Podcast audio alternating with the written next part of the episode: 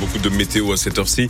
7h30, euh, qu'est-ce que ça dit que c'est gris euh, Le temps, il y a des brumes, des brouillards. Euh, ça met longtemps à se dissiper, voire de la grisaille qui restera par place toute la journée. Hein, on va pas se mentir.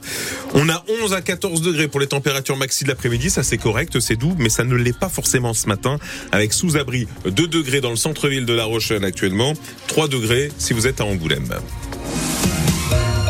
Voici le journal de 7h30 avec vous, Gorka Blanco. Les habitants de, l'île de la Réunion vont enfin pouvoir ressortir de chez eux ce matin. Oui, et constater par eux-mêmes euh, l'ampleur des dégâts provoqués par le passage du cyclone Bellal au bout de 48 heures d'un confinement total face à la puissance annoncée de ce monstre météorologique que tout le monde redoutait. Rappelez-vous, hier à la même heure, dans Ici Matin, on vous parlait euh, des 870 000 habitants de l'île qui se trouvaient placés en alerte violette, niveau d'alerte maximale en matière d'alerte cyclonique, et ça n'était jamais euh, arrivé euh, jusqu'à présent. Cette alerte violette a même obligé pendant quelques heures les pompiers, policiers et gendarmes à eux aussi rester confinés à l'abri dans leur euh, caserne, commissariat et autres brigades. Un confinement qui en tout cas permet d'avoir un bilan humain limité. On déplorait hier soir un mort, le décès d'un SDF qui avait refusé de se mettre à l'abri.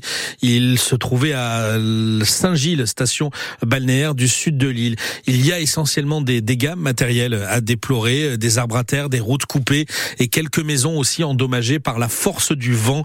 On a dépassé les 200 km heure et sur le littoral, c'était là aussi très spectaculaire. Les vagues en moyenne atteignaient les 8 à 10 mètres de hauteur. 150 000 foyers ont été privés d'électricité au plus fort du phénomène météo hier et les réunionnais pour la grande majorité, l'immense majorité d'entre eux n'avaient tout simplement jamais connu de cyclone aussi puissant. Nicolas est originaire de Charente-Maritime, précisément de Lausière, à Nieul-sur-Mer. Installé sur l'île depuis 10 ans, il vit à Saint-Gilles, sur euh, la côte sud-ouest. Ça vente, ça pleut, ça vente, ça pleut. Alors c'est plus un cyclone, ça serait une grosse, une grosse, grosse tempête de la Rochelle. Et comme les vents ont tourné, eh ben tout ce qui avait déjà pris un, coup, les arbres et tout ça, comme ça a tourné, ça les a coués de l'autre côté et là euh, tout est tombé. On voit les, ravines ont complètement débordé. Le bilan humain apparemment il n'y a pas, donc c'est chouette. Par contre, il va y avoir énormément de dégâts. Ça va être une catastrophe. quand on va découvrir les routes, quand on va découvrir euh, les maisons submergées et tout, il y a beaucoup, beaucoup de dégâts. On voit, c'est impressionnant. Il va y avoir du bobo. Il va y avoir un moment à reconstruire tout ça. Hein. Les maisons endurent je pense pas qu'on ait beaucoup, beaucoup de soucis.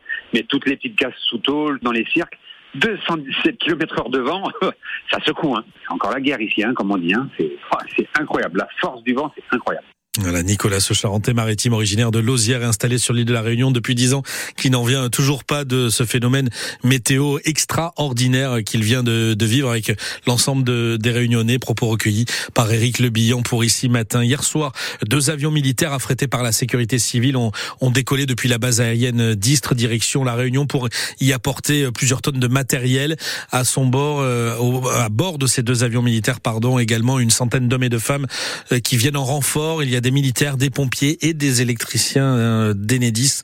Nous avons pu justement rencontrer ces volontaires juste avant le décollage pour la réunion. C'est, ce sera, ça fera l'objet d'un reportage à 8 heures dans le prochain journal de France Bleu. Les deux avions militaires atterrissent à 17 heures cet après-midi, heure de métropole euh, à la Réunion. Gérald Darmanin euh, les suivra avec 24 heures de décalage. Il sera sur place lui à la Réunion dès demain. Le cyclone Bellal à présent poursuit sa course et il va heurter de plein fouet l'île Maurice qui est menacé. Euh, Maurice sévèrement euh, touché déjà par des premières pluies diluviennes hier avec ces images d'automobilistes piégés par la montée des eaux dans les rues et obligés de se réfugier carrément sur le toit des voitures pour s'en sortir. Les images sont spectaculaires. À 8 heures, Gorka, on va aussi euh, parler justice et retourner devant la cour d'assises de Dordogne pour le procès du meurtrier de Teddy Ledoux. Oui, l'accusé James Petit est charentais comme sa victime qu'il avait enlevé, violenté à Montbron, côté Charente, un soir de décembre 2020 puis assassiné dans un bois du département voisin de la Dordogne euh, en pleine nuit, abattu d'une balle dans la tête hier face à la première présentation des faits, au rappel des actes de violence et de torture qu'il avait euh, commis sur sa victime. L'accusé a refusé de répondre aux questions de la cour et il l'a dit de manière euh, plutôt euh, spectaculaire puisqu'il s'est emporté à la barre. C'est ce qu'on va voir dans une demi-heure. James Petit, on le rappelle, en cours la réclusion criminelle à perpétuité pour enlèvement et assassinat. La question, la grande question politique du jour jours, voire de la semaine. C'est comment faire oublier le couac.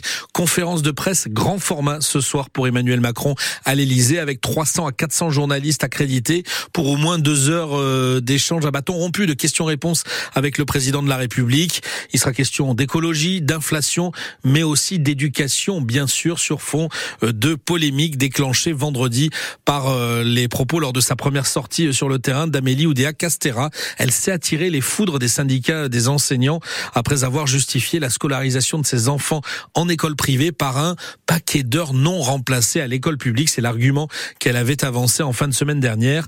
Hier, la FSU et l'UNSA ont claqué la porte de la première réunion qu'ils avaient avec la nouvelle ministre pour marquer le coup, marquer leur colère. Et ce soir, le chef de l'État n'aura pas d'autre choix que de revenir sur cette polémique et de se justifier, Paul Barcelone. C'est un faux départ dont elle se serait bien passée. Amélie Oudéa Castera est carbonisée, se lamente un conseiller.